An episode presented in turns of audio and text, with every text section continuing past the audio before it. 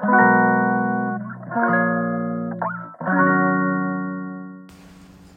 んばんは。ヨガじゃない話倉本々子です。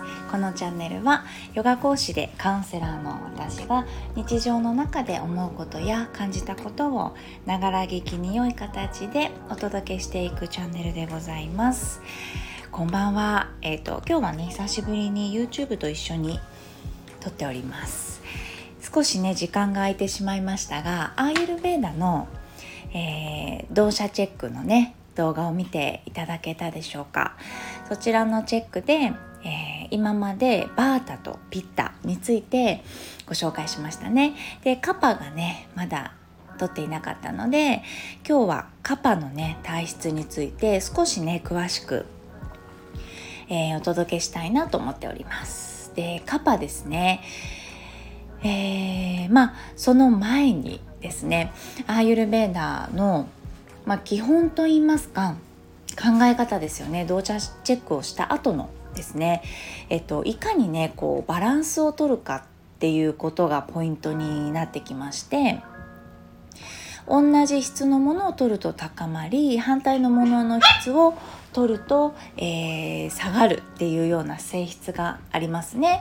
だからバータの方はえー、バータの質を上げるような例えば風をすごくねこう浴び続けたりとかカサカサしたものをたくさんたくさん食べちゃうとバータが上がるっていう感じで、えー、体調を崩してしまったりっていうことになるんですよね。なので反対のエネルギーのものも少し意識して食べるものとか生活をすることによってバランスが取れるっていうようなイメージでしたよね。じゃあね今回はカパについてちょっと見ていきましょうか。でカパはねどんなエネルギーかというと水と地地面の地ですね。そうで安定しているって言われていますのエネルギーです。結合とかも言われますね体がこう一つにまとまっているということ私たちの体がバラバラじゃなくて一つにまとまっていること例えば骨と骨がくっついていることとかそういったねエネルギーになってきます。冷たいとか重いとかと少し油かなの、えー、イメージですね。うんうんがあります。でカパの人はねどうだろうこんな人ですっていうのをねうーんちょっと紹介しましょうか。カパの人が、えー、調子が良い時っていうのはえー、とねカパの方は落ち着いているんですよね。そう。で、えー、辛抱強かったりとか、うん、あとは着実にこうこなしていくことができる焦らずね、うん、コツコツやり通すっていう感じかな。あと体力がある。持久力がある。で体格がね良い方だよっていうのを言ってましたがと持久力があって体格が良くてあとはよく眠る。とバランスが良い時はお待ちくんえっ、ー、とね穏やかで寛大ですね。うん。そう穏やかな人ですね。平和を好むっていう感じかな。うん。でバランスが悪いとねじゃあどうなっちゃうかというとこだわりすぎるちょっとね溜め込むっていうようなことをお話ししたことあるんですがそう頑固になってしまったりとか保守的変わることを嫌がったりとかあとね大雑把になってしまったりもします。だるいとか重い、うん、外に出たくない常に眠いあとは体重がね太ってしまいます。さあであと鼻水とか鼻づまり溜めるっていうイメージかな。そう鼻水鼻づまりになったりする方もいますよ。気持ちも溜め込んでしまいますよ。そう。で行動はねじゃあどんな行動になるか。うーんそうね。えーと、そのカパを上げてしまう行動というかカパの行動ですね。ゴロゴロしてしまったりとかあと昼寝とかですね。うん。とね過保護にされるっていうのもね、えっと、カパになるというかカパのエネルギーを上げると言われていますね。自分の気持ちを表に出さなかったりとかと物とかね荷物にあふれた生活を送るっていうのも、えー、カパのなんだろうな乱れる時ですね。うん。隠し事してる湿気の多いところとか物や人お金とかに執着をするっていうのもねはい、えー、カパが乱れる時に現れます。で心はねどんな風になってしまうかというとカパが乱れると自分をね、えーと、過小評価してしまうようになります。くよくよしたりとかちょっとね内向的な気持ちになることがありますね。うん。とね体重がやっぱり増えたり減ったりしてしまうので、まあ、増えたことをすごく気にする。もともとすごくバランスがよくこう満たされていて持久力もありすごく健康的にね見えるんですがそういった自分の容姿をねちょっと自信がなかったりとかくよくよしてしまうっていうのもね、えー、メンタルにちょっと現れますね。でえー、その他ねどんな症状があるかというとよく眠れるカパさんが、えー、眠れはするんですけれどももう眠すぎちゃう。眠気がね取れないっていうのが一つありますね、えー、もう本当に昼寝しても昼寝しても眠いみたいな。カパが上がるとかっていうんですけどそう。もうどんよりした感じかな。うん。あとはちょっと鬱っぽくなったりとか気持ちも重くね考えすぎちゃったりっていうところがあります。さっきも言った通りに、えー、過小評価と同時に自分をねちょっと、うん、否定するような感覚かなありますね。うん、とねアレルギー性鼻炎になってしまったりとか言われています。うん、あとうん。むくみとかね、うん、もありますね。そうこんな症状がねカパが乱れる時に出てきますね。はい。でカパの方バランスをとるにはどうしたらよいか？は運動です。カパの方はちょっとね動きたくないんですよね。そうそうそう動きたくなくてできたらゴロゴロしてたいなっていう感じなんだけれどもそう運動がいいです。だからヨガでもすごくこうリラックスのヨガっていうよりかは動くヨガの方がいいかな。太陽礼拝を毎日日を浴びてするとかってすごくおすすめですね。じんわり汗をかくくらいの運動がいいかな。そう。で日光を浴びるっていうこともとても良いです。カッパさん。あと昼寝とか二度二度寝をしないこと。うん。あとは冷える。こととか湿度ねさっき言った湿気とかも避けたりとか食事もたくさん食べられるんですよね。そう。なんだけれども、えー、そんなにたくさんね溜め込んでしまわないように食べ過ぎないっていうことは、えー、良いですね。バランスをとるために良いことです。はい。でそうですね。カッパさんは食事もね今出てきたんですけどやっぱり食べためすぎちゃうっていうところとかの部分があるのでじゃあどんなねものが良いのかっていうところとあとは食べ方なんかもねちょっとお話をしていきましょう。食べ物はこう詰まらせないもの経路をねこう喉に詰まるっていうわけじゃないですけどアーユルベーダの考え方でこうネバネバっとね体の中に溜め込むサラサラっとこう消化力が良いものではないもの。ヨーグルトとかねバナナとかも言われているんですがそうそういうのはあんまりちょっとカッパさん本当に合わないですね。詰まらせないものを選ぶと。良いです。良いものは蜂蜜とかあとはスパイス。うん。とね渋い苦い少し辛いっていうものがとても良いですね。うん、であまり良くないと言われているのはバナナ。あとはきゅうりとかね、えー、新米、あの、取れたての収穫したての穀物がねあまり良くないと言われています。私もそれ知った時えーってびっくりしたんだけれども 新米良くないんだみたいな。あとね揚げ物とかやっぱヨーグルト。と時間が経ったもの。この辺りはねまあゆるベダで言われてるものですが作ってから時間が経ってるものね。古いもの。そうあとねアイスとかね冷たいものもちょっと合わないのでうん。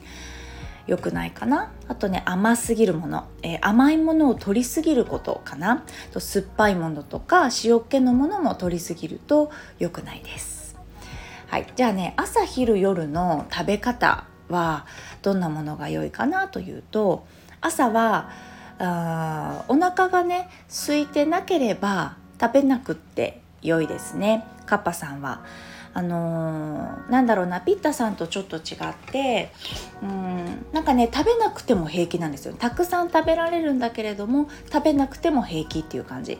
ピッタさんは食べないとちょっとイライラしたりとか症状に出てきちゃう。空腹に耐えられないっていう人なのでカッパさんはそうでもなくて我慢はできるので体調的にも大丈夫なようであれば空いてないのならばね食べなくても良いです。で朝はね暖かくてこう消化の良いもの。うん。なんだろうなおかゆとか。うん。が良いかな。あとは、えー、さっき出た蜂蜜はカパを下げてくれる。って言われています。だから蜂蜜とかいいですよね。カパさん朝食に何か、まあ、ヨーグルトに蜂蜜入れたいなとか思っちゃいますけどね。ヨーグルト良くないからね。蜂蜜を入れたものが良いですね。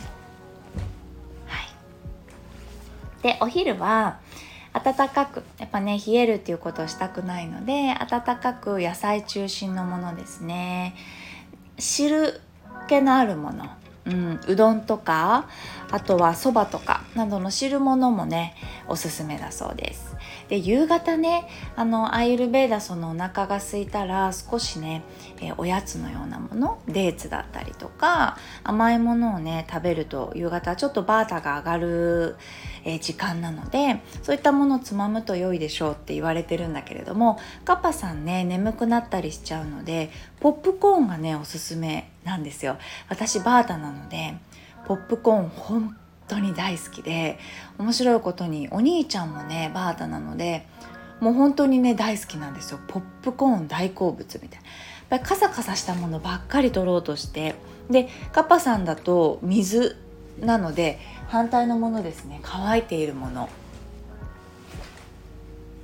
さあ取っていくといいのでポップコーンとか食べるとちょっとなんか目が覚めてねカッパを下げてくれるので良いと言われています。いいですよね。羨ましい。で、えー、夕食ですね。夜ご飯は共通です。ピッタもバータもカパも共通で、えー、寝る3時間前には、食事を終わらせることですね。あとはヨーグルトとかそういった経路を詰まらせないものとにかく消化が良いものでお野菜中心。そう。でねよくね火が通ってるものが良いんですよね。だからあの私ローストビーフが大好きなんですよね。火があんまり通ってない。あんまり通ってないんですか？火があれば。ね外側だけ。で別にそんなすごく熱々でもないじゃないですか。でお肉でしょ？そう。だからすごい良くないですよね。夜ローストビーフ。でも大好き。うん。そう火通ってるものが夜は特にいいみたいですけど。お昼食べたらいいんですかね？ローストビーフね。はい。だからスープとかがやっぱり良いですよね。うん。そんなところですね。カパさんのなんだろうな。食事の感じとあとはエネルギー行動っていうところ。そう一番ねやっぱりすごく面白いなと思ったのが、えー、このあすごい喧嘩しアーユルベーダのお勉強を私した時にあの先生がね何も言わずお部屋の中でバータの人ピッタの人カパの人って言って手を挙げてもらったんです。そう。でねバータの人って手を挙げたら全員ほぼ窓際にいたんですよ。座ってたの。そう。でカパさんがすごい奥の方日の当たらないところ部屋の奥の方でいてお肌も真っ白でねこうムチムチっとしててすごいお肌綺麗な感じ。可愛らしいなっていう感じの女性なんですよねカパさんってね。そうで面白いなってでリラックス系のヨガがやっぱり好きなんですよできるだけなんだろうなアクティブに動きたくないからのんびり過ごしたくってうん、太陽礼拝とかそのハード系のヨガフローヨガとかもそこまで好きじゃないなっていうカパのお友達がやっぱり多いんですよね。でそれにね従って本当に何だろう好みなのでやっていっても良いんですけどうーんカパがね上がらないようにやっぱりダルダルってなりすぎないようにちょっとね動かしてあげたりとか私はパーソナルだったりとかするとやっていったりしますね運動でカパさんにはうんちょっと自分が思うよりも少し運動量の多い運動をしていったりすると調子が良いと思います。うん、ぜひねそんなところで参考にしていただけたらなと思います。どうでしょうか？ここでね、えー、アーユルベーダの動作チェックの、シリーズは終わりになりますが皆さんからね、あの、ラジオだったらレターだったりとかで YouTube を見てくださってインスタグラムのねダイレクトメッセージとかもいただいてすごくね嬉しかったです。初めてそのチェックをしてうん。アーユルベーダの本を買いましたとかねよりやっぱり詳しく勉強したいなと思ってくださる人が多くいたのでとっても嬉しいですね。このなんだろう導入っていうところ自分がどこに当てはまるのかなってちょっと面白いと思うしわあすごい私すっごいピッタだとかね。うんなんか気づいた人もいるんじゃないかなと思います。で私のそのポップコーン好きとかね。そう引っ越しが好きとかドライフルーツとかグラノーラ好きとかね。本当に面白いことにね、えー、そういったことが分かったりしますよね。うん。でやっぱりどうしても好きなんだけれども調子が悪い自分っていうのもみんな知ってるはずだからその原因がね病気とかではなくてもそういったちょっとアーユルベーダの観点から自分を少しケアできるようになるとね良いんじゃないかなと思う。昼ご飯の選ぶのも一つちょっとスープにしてみるとか。